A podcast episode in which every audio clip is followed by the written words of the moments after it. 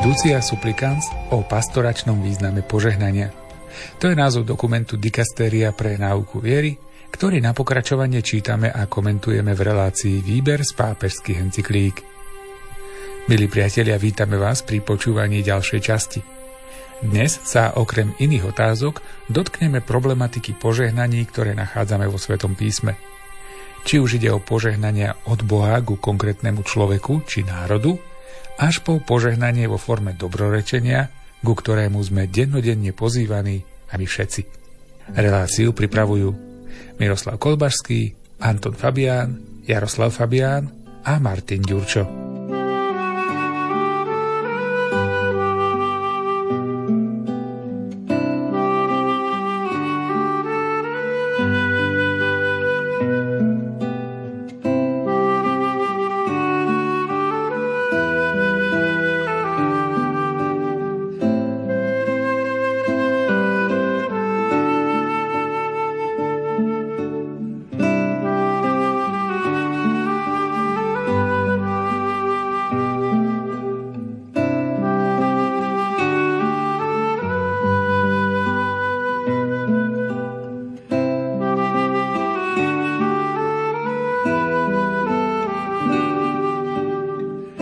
Musíme sa tiež vyhnúť riziku redukovať význam požehnania len na tento uhol pohľadu, pretože by nás to viedlo k tomu, že by sme pre jednoduché požehnanie požadovali rovnaké morálne podmienky, aké sa vyžadujú pre prijatie sviatostí.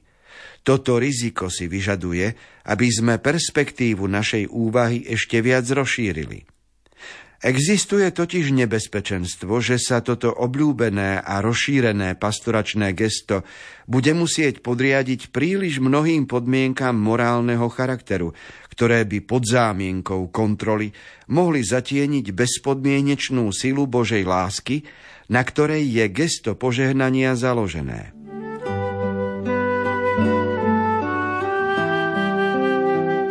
12. článku sa jasne rozlišujú morálne predpoklady pre určité požehnanie. To znamená, sú situácie, v ktorých napríklad snúbencom pred prijatím sviatosti manželstva povieme, mali by ste ísť na svetú spoveď, aby ste boli pripravení, aby ste Božiu milosť, sviatosti manželstva prijali do svojho života čo najlepším spôsobom. Čiže aby človek v stave milosti prijímal sviatosť a požehnanie, ktoré dáva kňaz v kostole. Ale to isté neplatí pre iné situácie. Ak syn odchádza z domu a mama mu dáva krížiček na čelo, tak mama predsa nepovie, synu, oľutuj hriechy a ja ti dám požehnanie. Predsa toto spontánne požehnanie jednoduché nevyžaduje rovnaké morálne podmienky ako príjmanie sviatosti v kostole. To znamená, tu treba jasne rozlišovať, že áno, existujú požehnania, ktoré ja tu hodnotím ako krížiček na čelo, ktoré sa dávajú spontánne a v súvislosti s tým, aby ti Pán Boh dal dobré zdravie, aby ti pomohol hľadať pravdu o svojom živote, aby si našiel pokoj pre svoju dušu. To všetko je spontánne možné, ale to treba odlíšiť od požehnaní, ktoré sa dejú v kostole, alebo napríklad keď niekto prichádza k sviatosti zmierenia a dostáva na konci rozhrešenie, tak tam jasne učíme, že dôležitá je morálna podmienka ľútosti. Aby rozhrešenie bolo účinné, efektívne v jeho živote, tak podmienka ľútosti musí byť naplnená. Ale tu sa bavíme o iných skutočnostiach, než to, o čom sa hovorí v spoločnosti, keď sa rozpráva, že by bolo možné požehnávať páry rovnakého pohľavia. Znovu a znovu sa bude musieť opakovať jasné rozlišenie, ktoré povedal už Augustín. Treba jasne rozlišiť, že človeka treba milovať a hriech treba odsúdiť. To znamená, osobu treba mať v úcte, lebo má svoju dôstojnosť, ale konanie a skutky nemusia byť predmetom požehnania, ani niekedy nemôžu byť. Čiže môže byť človek aj vrah, aj väzeň, ale nikdy nestráca ľudskú dôstojnosť a vždy môže byť aj väzeň, aj vrah požehnaný ako osoba. Ale to neznamená, že schvaľujeme vraždu, ani neschvaľujeme jeho krádež, ani nedávame požehnanie na jeho skutky, ale požehnávame človeka, ktorý má v sebe zakodované, že sa môže zmeniť, že sa môže obrátiť. A preto zvolávame Božiu prítomnosť do jeho života, aby sa obrátil.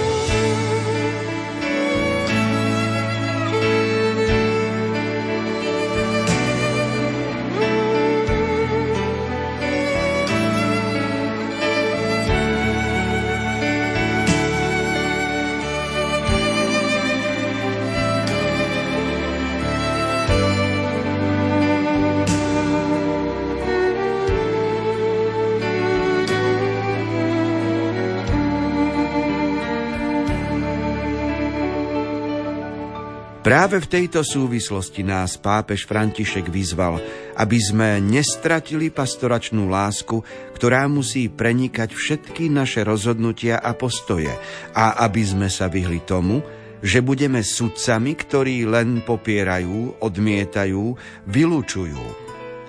Odpovedáme teda na jeho návrh tým, že rozvíjame širšie chápanie požehnania.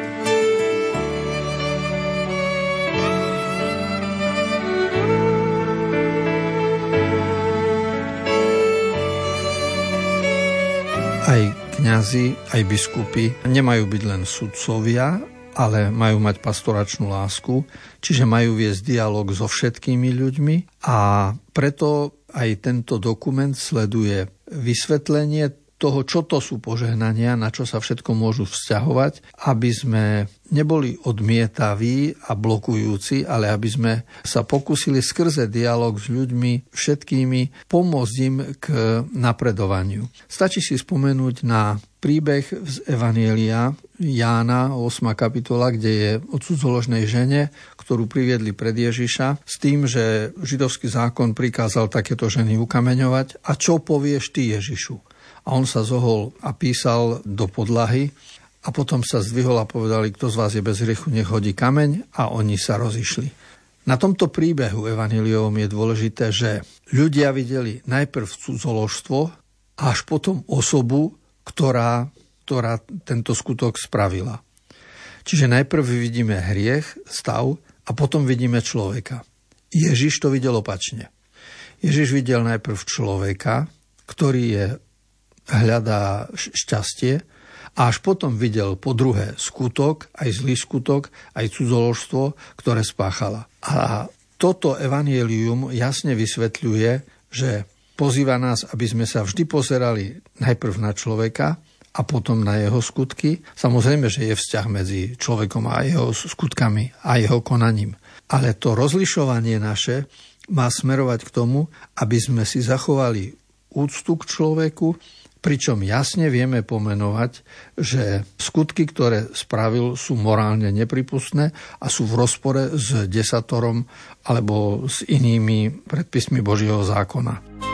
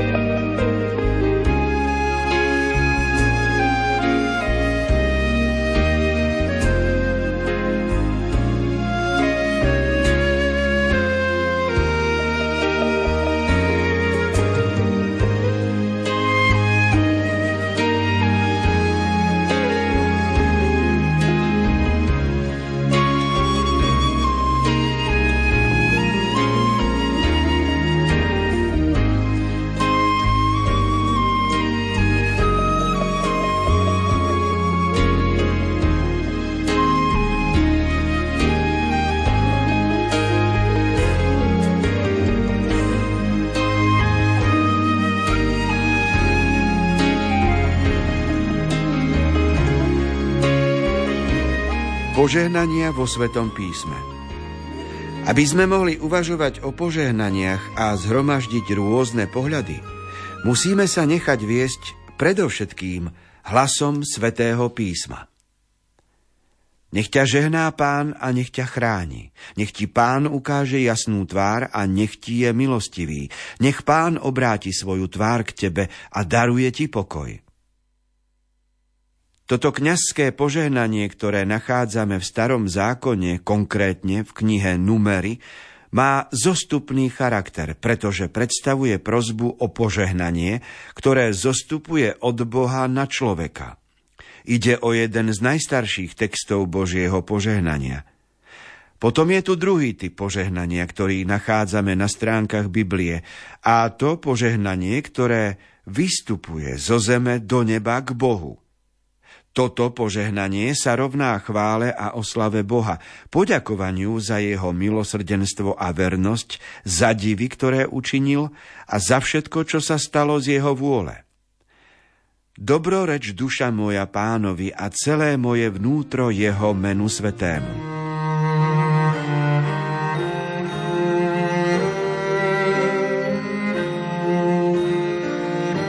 Biblický základ pre požehnania nachádzame v knihe Numery a používa ho najmä evanielická, luteránska a kalvinská církev, lebo obrady u luteránov končia slovami Pán Boh požehnaj a ochraňuj vás.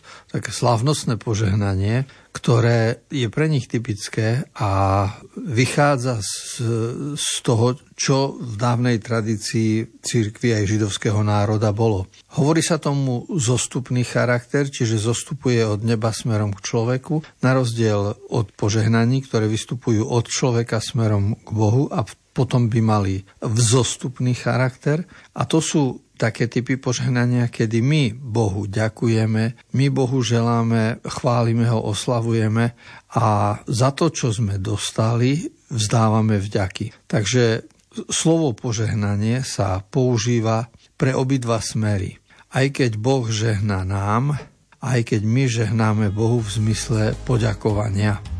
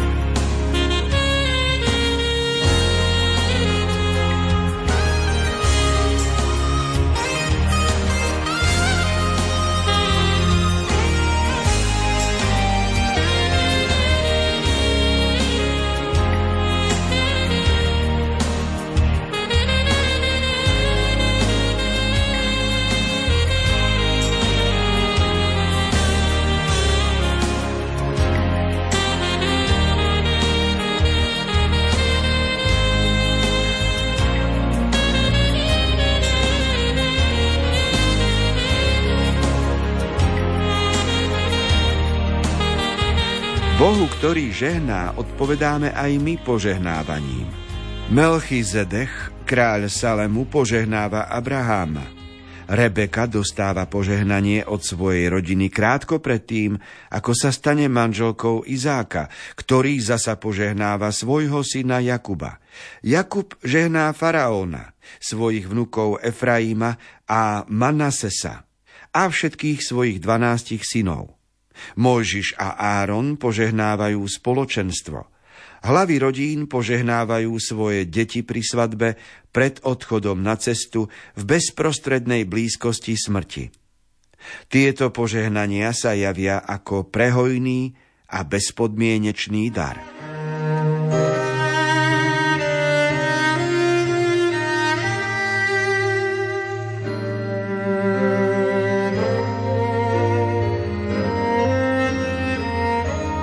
Okrem požehnaní, ktoré majú zostupný alebo vzostupný charakter, existujú aj požehnania, ktoré by sme graficky mohli naznačiť medzi ľuďmi, čiže e, ktoré majú sociálnu úroveň, kedy človek žehná človeku. A toto žehnanie je vlastne vinšovanie, to je prianie dobra. A to sa dá robiť všetkým a za každých okolností. V Biblii je na to mnoho príbehov, ako sme to pred chvíľou počuli, a rovnako to znamená, že tieto medziľudské požehnania, vinšovania môžeme robiť aj Mohamedánom, aj Židom, aj akýmkoľvek inovercom, každému človeku, nehovoriac o tom, že v našej tradícii cirkevnej sa tieto požehnania uchovali napríklad pred svadbou, keď sa robí odpytovanie, keď sa nevesta odoberá a ženích od rodičov, alebo samozrejme pri iných príležitostiach, keď e, deti odchádzajú z domu, alebo keď niekto prichádza. V skratke nazývam toto požehnanie aj v našich úvahách ako, že dáme krížik na čelo. Ale toto požehnanie treba jasne odlíšiť od sviatosti a od sviatostných požehnaní, ktoré sú spojené s obradmi, sú v kostole, sú liturgické a majú inú formu aj iný význam.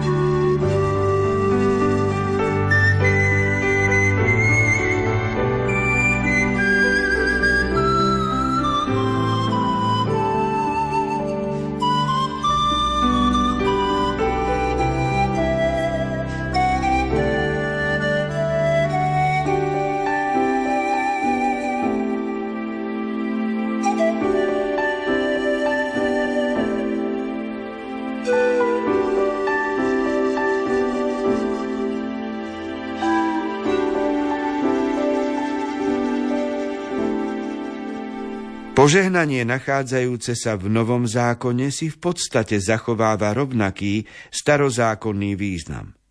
Nachádzame tu Boží dar, ktorý zostupuje, poďakovanie človeka, ktoré vystupuje a požehnanie udeľované človekom, ktoré sa rozširuje smerom k jeho blížnym. Zachariáš, ktorému sa vrátila reč, požehnáva pána za jeho obdivuhodné skutky – Starec Simeon, ktorý drží v náručí novorodeného Ježiša, vzdáva vďaku Bohu za to, že mu udelil milosť kontemplovať spasiteľného Mesiáša a potom požehnáva jeho rodičov Máriu a Jozefa. Ježiš žehná otcovi v slávnom hymne chvály a radosti, ktorý mu adresuje. Zvelebujem ťa, Otče, Pán neba i zeme.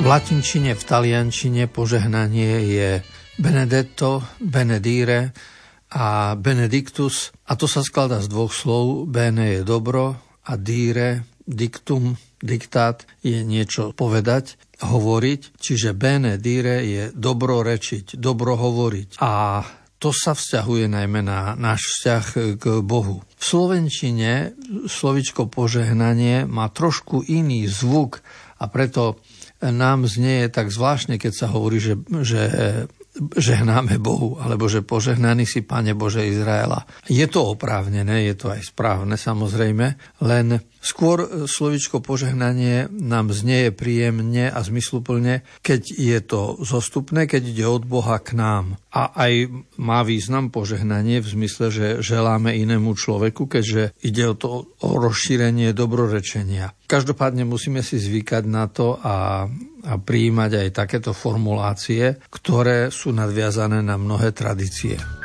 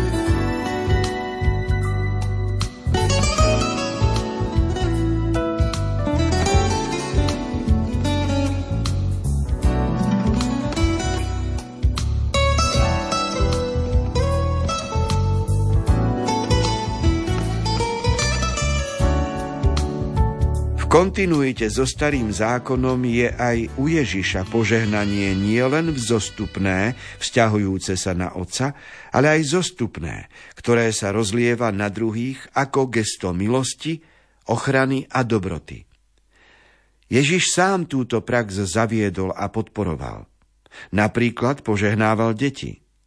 Potom ich objímal, kládol na ne ruky a požehnával ich – a Ježišov pozemský život sa končí práve posledným požehnaním, vyhradeným pre jedenástich, krátko pred jeho vystúpením k Otcovi. Zdvihol ruky a požehnal ich. Ako ich žehnal, vzdialil sa od nich a vznášal sa do neba. Posledným obrazom Ježiša na zemi sú teda jeho zdvihnuté ruky pri akte požehnania.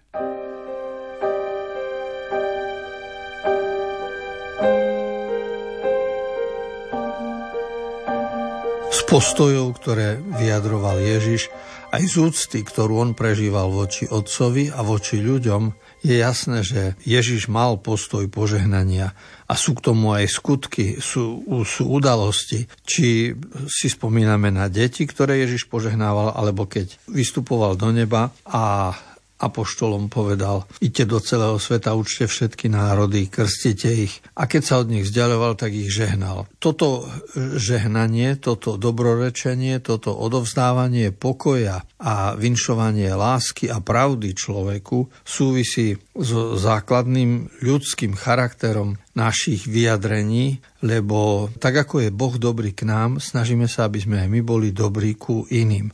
A preto všetkým ľuďom, aj tým, ktorí žijú v situácii, ktorú my nazývame cirkevnoprávne irregulárna alebo nejaká mimoriadna, všetkým možno udeliť toto požehnanie, ktoré znamená naše vinšovanie.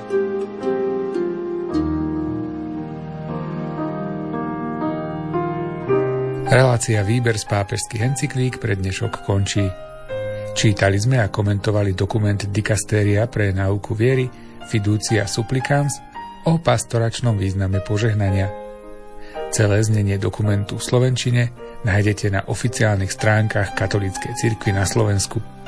A pri čítaní a komentovaní jeho ďalšej časti sa budeme počuť opäť o týždeň.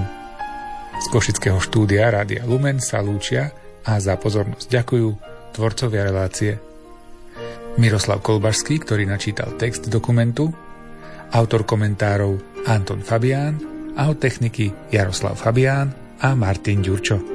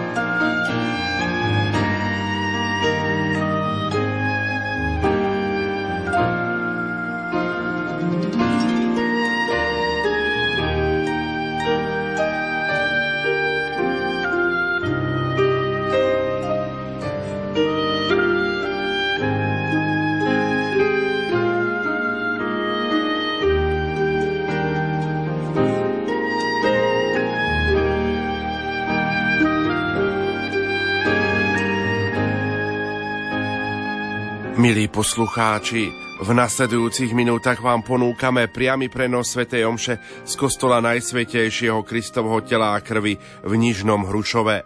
Svetu Omšu celebruje Jozef Kozák, farár farnosti. Na organe hrá Marta Kaluhová. Pri Svetej Omši sa budú spievať piesne z jednotného katolického spevníka čísla 239, 293,